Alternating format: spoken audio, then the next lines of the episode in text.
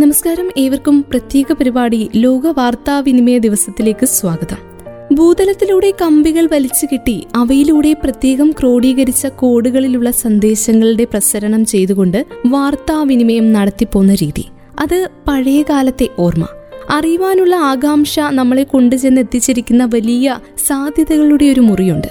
ഇന്ന് ലോക വാർത്താവിനിമയ ദിവസമാണ്, വേൾഡ് ടെലികമ്മ്യൂണിക്കേഷൻ ഡേ. വാർത്താവിനിമയത്തിന്റെ നൂറ്റി അൻപത്തിയേഴ് വർഷത്തിലെത്തി നിൽക്കുന്ന ഈ അവസരത്തിൽ ഏവർക്കും അതിനോടനുബന്ധിച്ച പ്രത്യേക പരിപാടി ലോക വാർത്താവിനിമയ ദിനത്തിലേക്ക് സ്വാഗതം. ഇംഗ്ലീഷ് അക്ഷരമാലയിലെ ഓരോ അക്ഷരങ്ങൾക്കും വെവ്വേറെ കോഡുകൾ ഉപയോഗിച്ചിരുന്നതാണ് ചരിത്രത്തിലെ കമ്പി തപാലിന്. ആശയവിനിമയത്തിന്റെ ആദ്യ ഏടുകളിൽ ഏറ്റവും സുപ്രധാനമായ ഒന്നാണ് കമ്പി തപാൽ. അയക്കുന്നിടത്ത് അക്ഷരങ്ങളെ കോഡുകളാക്കി മാറ്റിയും സ്വീകരിക്കുന്നിടത്ത് അവയെ തിരികെ വാക്കുകളാക്കി എഴുതിയുമാണ് ഇത് സാധിച്ചു പോകുന്നത്. രണ്ട് സ്ഥലത്തും ഒരുപോലെ ഉപയോഗിക്കാവുന്ന ലളിതമായ ഒരു യന്ത്രമേ ഇതിനാവശ്യമുണ്ടായിരുന്നുള്ളൂ. ഏറെക്കാലം പ്രചാരത്തിലിരുന്നുവെങ്കിലും പിൽക്കാലത്ത് ടെലിഫോണിന്റെ പ്രചാരത്തോടെ അത് അസംഗതമാവുകയും അപ്രത്യക്ഷമാവുകയും ചെയ്തു. എങ്കിലും വിദൂര വാർത്താവിനിമയ രംഗത്തെ ഒരു കുതിച്ചുചാട്ടം തന്നെയായിരുന്നു അത്. ഒരു കാലത്ത് നാട്ടിൻപുറങ്ങളിൽ കമ്പി വരിക എന്ന് വെച്ചാൽ എന്തോ അത്യാഹിതം സംഭവിച്ച പോലെയായിരുന്നു. പലപ്പോഴും ദൂരെ നിന്നുള്ള മരണവാർത്തകൾ ബന്ധുക്കളെ പെട്ടെന്ന് തന്നെ അറിയിക്കാനാണ് ഇത് കൂടുതലായും ഉപയോഗിച്ചിരുന്നത്. അതുകൊണ്ട് നാട്ടിൻപുറങ്ങളിൽ കമ്പിശിപ്പായി എത്തിക്കഴിഞ്ഞാൽ ആ വാർത്ത കാട്ടുതീ പോലെ പടർന്നെത്തുമായിരുന്നു.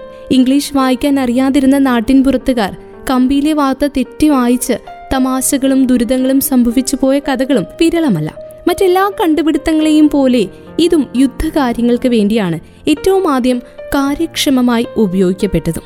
പിൽക്കാലത്ത് പൊതുജനത്തിന് ഉപയോഗിക്കാൻ ലഭ്യമായപ്പോഴേക്കും മിക്കവാറും രാജ്യങ്ങളിൽ അതാത് സർക്കാരുകളുടെ നടത്തിപ്പിലായിരുന്നു കമ്പിത്തപാൽ പ്രവർത്തിച്ചു പോകുന്നത്. അവയുടെ നടത്തിപ്പിനും അതിനുള്ള സംവിധാനങ്ങളുടെ പരിരക്ഷയ്ക്കുമായി പ്രത്യേകം നിയമങ്ങൾ തന്നെ സർക്കാരുകൾ പാസാക്കി. ടെലഗ്രാം വഴി അയക്കാവുന്ന സന്ദേശങ്ങളുടെ പട്ടിക, കൊല്ലം ടെലിഗ്രാഫ് ഓഫീസിൽ നിന്ന് കമ്പി ഓഫീസിൽ ചെന്ന് വാങ്ങുന്ന അപേക്ഷാ ഫോറത്തിൽ കമ്പിയടിക്കേണ്ട മേൽവിലാസവും അയക്കേണ്ട വിവരവും കുറിച്ചു കൊടുത്താൽ അവിടുത്തെ ഉദ്യോഗസ്ഥർ അതിലെ വാക്കുകളുടെ എണ്ണം നോക്കി അത് അയക്കാൻ വേണ്ട തുക കണക്കാക്കി പറയുകയായിരുന്നു പതിവ്. കേരളത്തിൽ നിന്ന് ഡൽഹി, കൊൽക്കത്ത ഇങ്ങനെയുള്ള ദൂര സ്ഥലങ്ങളിലേക്കും തിരികെയും അയക്കുന്ന കമ്പികൾ കിട്ടാൻ ആദ്യകാലങ്ങളിൽ ഒന്നിൽ കൂടുതൽ ദിവസങ്ങൾ തന്നെ എടുക്കുമായിരുന്നു. അന്ന് പല സ്ഥലങ്ങളിലൂടെ പുനർപ്രേഷണം ചെയ്യപ്പെട്ടാണ് അവ ലക്ഷ്യസ്ഥാനങ്ങളിൽ എത്തിയിരുന്നത്. ടെലഗ്രാം സന്ദേശങ്ങൾ എഴുതിയിരുന്ന അപേക്ഷ ഫോറം മൈക്രോവേവ് സംവിധാനങ്ങൾ സാർവത്രികമാകുന്നതുവരെ റെയിൽവേകളുടെ പ്രധാന വാർത്താവിനിമയോപാധിയും കമ്പി തപാലായിരുന്നു. ഇന്ത്യയിലെങ്ങും വിദൂര സ്ഥലങ്ങളിൽ നിന്ന് പുറപ്പെടുന്ന തീവണ്ടികളുടെ സീറ്റ് റിസർവേഷൻ, ചരക്ക് നീക്കത്തിന്റെ വിവരങ്ങൾ ഇവയൊക്കെ കൈകാര്യം ചെയ്തിരുന്നത് ഇതിലൂടെയായിരുന്നു. ഇതിനായി റെയിൽവേക്ക് സ്വന്തമായി കമ്പി തപാൽ ശൃംഖലകളും ഉണ്ടായിരുന്നു. അക്കാലത്ത് റെയിൽ ട്രാക്കുകളുടെ ഓരങ്ങളിലൂടെ കമ്പിക്കാലുകൾ നിരനിരയായി നിലകൊണ്ടിരുന്നു. അവിശ്വസനീയമായ കുതിച്ചുചാട്ടമാണ് വാർത്താവിനിമയ രംഗത്ത് ലോകമെമ്പാടും ഉണ്ടായിട്ടുള്ളത്. ലോകം ആഗോള ഗ്രാമമായി ചുരുങ്ങിയിട്ടുണ്ടെങ്കിൽ അതിന്റെ പ്രധാന കാരണം വാർത്താവിനിമയ രംഗത്തുള്ള വിസ്ഫോടനമാണെന്ന് നിസ്സംശയം പറയാം. അതിന്റെ ഒടുവിലത്തെ നേട്ടമാണ് ഇന്റർനെറ്റ്. ഇരുപത് വർഷത്തെ ചെറിയ കാലം കൊണ്ട് ഇന്റർനെറ്റ് ലോകം മുഴുവൻ പൊതിയുന്ന വാർത്താവിനിമയ ശൃംഖലയായി മാറി. ഇന്ത്യയിലും വാർത്താവിനിമയ രംഗത്ത് വൻ കുതിച്ചുചാട്ടമാണ് ഒരു ഘട്ടം വരെ ഉണ്ടായത്. ലോകത്തെ നേട്ടങ്ങളുമായി തട്ടിച്ചു നോക്കിയാൽ ഒപ്പത്തിനൊപ്പം നിൽക്കുന്ന സ്ഥിതിയായിരുന്നു നമ്മുടെ രാജ്യത്തിലേതും. ഉള്ളത് കൊണ്ട് ഓണം പോലെയെന്ന് പഴമക്കാർ പറയും പോലെ ലോക്ക്ഡൌൺ കാലം ഫോണും കമ്പ്യൂട്ടറും ഇന്റർനെറ്റും ടെലിവിഷനും റേഡിയോയും ഉപയോഗിച്ച് ആഘോഷമാക്കുന്ന വലിയൊരു ജനതയെയാണ് ലോകമെങ്ങും കണ്ടത്. കേരളം ഉൾപ്പെടെ നിരവധി സംസ്ഥാനങ്ങൾ ആ സമയത്ത് അധ്യയനം ഓൺലൈൻ വഴിയാക്കാൻ പോലും നിശ്ചയിച്ചു. അങ്ങനെയൊരു ഘട്ടം പിന്നിട്ട ശേഷം ലോക വാർത്താ ദിനത്തിന്റെ പ്രാധാന്യം ചെറുതല്ല. ആദ്യത്തെ ടെലഗ്രാഫ് കൺവെൻഷൻ ഒപ്പിട്ടതിന്റെയും അന്താരാഷ്ട്ര ടെലികമ്മ്യൂണിക്കേഷൻ യൂണിയൻ രൂപീകരിച്ചതിന്റെയും വാർഷികമായാണ് മെയ് പതിനേഴ് അടയാളപ്പെടുത്തുന്നത്. ആയിരത്തി എണ്ണൂറ്റി അറുപത്തി അഞ്ചിലാണ് ഇന്റർനാഷണൽ ടെലികമ്മ്യൂണിക്കേഷൻ അതായത് ഐ ടി യു സ്ഥാപിതമാകുന്നത്. ആ നിലയ്ക്ക് രണ്ടായിരത്തി ഇരുപത്തിരണ്ടിലെ വാർത്താവിനിമയ ദിനം നൂറ്റി അൻപത്തിയേഴാം വാർഷിക ദിവസമാണ് ആഘോഷിക്കുന്നത്. നൂറ്റി അൻപത് വർഷം കൊണ്ട് അവിശ്വസനീയമായ കുതിച്ചുചാട്ടമാണ് വാർത്താവിനിമയ രംഗത്ത് ലോകമെമ്പാടും ഉണ്ടായിട്ടുള്ളത്. ഇന്റർനെറ്റ് വന്ന് ഇരുപത് വർഷം ആവും മുമ്പ് തന്നെ അത് ലോകം മുഴുവൻ പൊതിയുന്ന വാർത്താവിനിമയ ശൃംഖലയായി മാറിയത് നമ്മുടെ കൺമുന്നിൽ തന്നെയാണ്.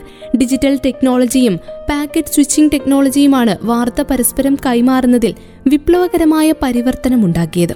വിദൂരങ്ങളിലേക്ക് ആശയവിനിമയം ചെയ്യുവാനായി ഉപയോഗിക്കുന്ന കൃത്രിമ ഉപഗ്രഹമാണ് വാർത്താവിനിമയ ഉപഗ്രഹം. ഇന്ന് ടെലിഫോൺ, ടെലിവിഷൻ, ഉപഗ്രഹ റേഡിയോ തുടങ്ങി ചാരപ്രവർത്തനം വരെ ഉപഗ്രഹങ്ങൾ ഉപയോഗിച്ച് സാധ്യമാണ്. മുപ്പത്തിയാറായിരം കിലോമീറ്റർ ഉയരത്തിൽ ഭൂമിയെ ഭൂമിയുടെ ഭ്രമണത്തിന്റെ വേഗത്തിൽ തന്നെ ചുറ്റുന്ന ഭൂസ്ഥിര ഉപഗ്രഹങ്ങൾ ഉപയോഗിച്ചായിരുന്നു ആശയവിനിമയം ആദ്യമായി തുടങ്ങിയത്.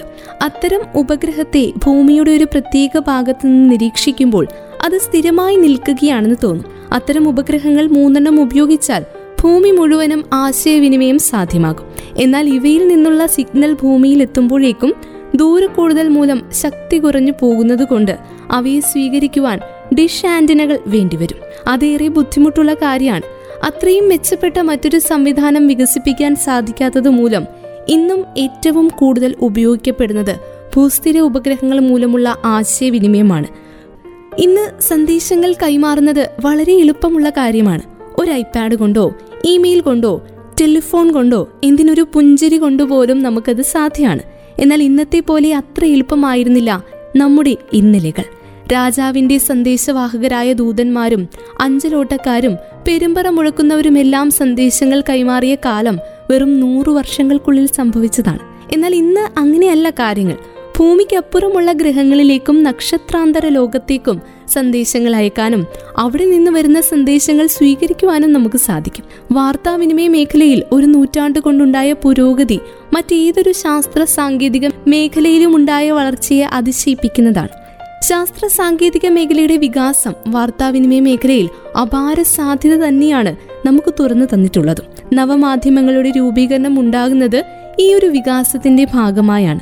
അത് ലോകത്തിന്റെ ഏത് ഭാഗത്തിരിക്കുന്ന മനുഷ്യരുമായി സൗഹൃദം സ്ഥാപിക്കാനും അവരുമായി ആശയവിനിമയം നടത്താനും അവസരമൊരുക്കുന്നുമുണ്ട്.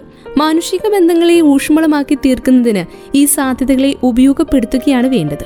അണുശക്തി മനുഷ്യന്റെ ജീവിതത്തെ മെച്ചപ്പെടുത്തുന്നതിന് ഏറെ സാധ്യതകൾ പ്രദാനം ചെയ്യുന്നുണ്ട്.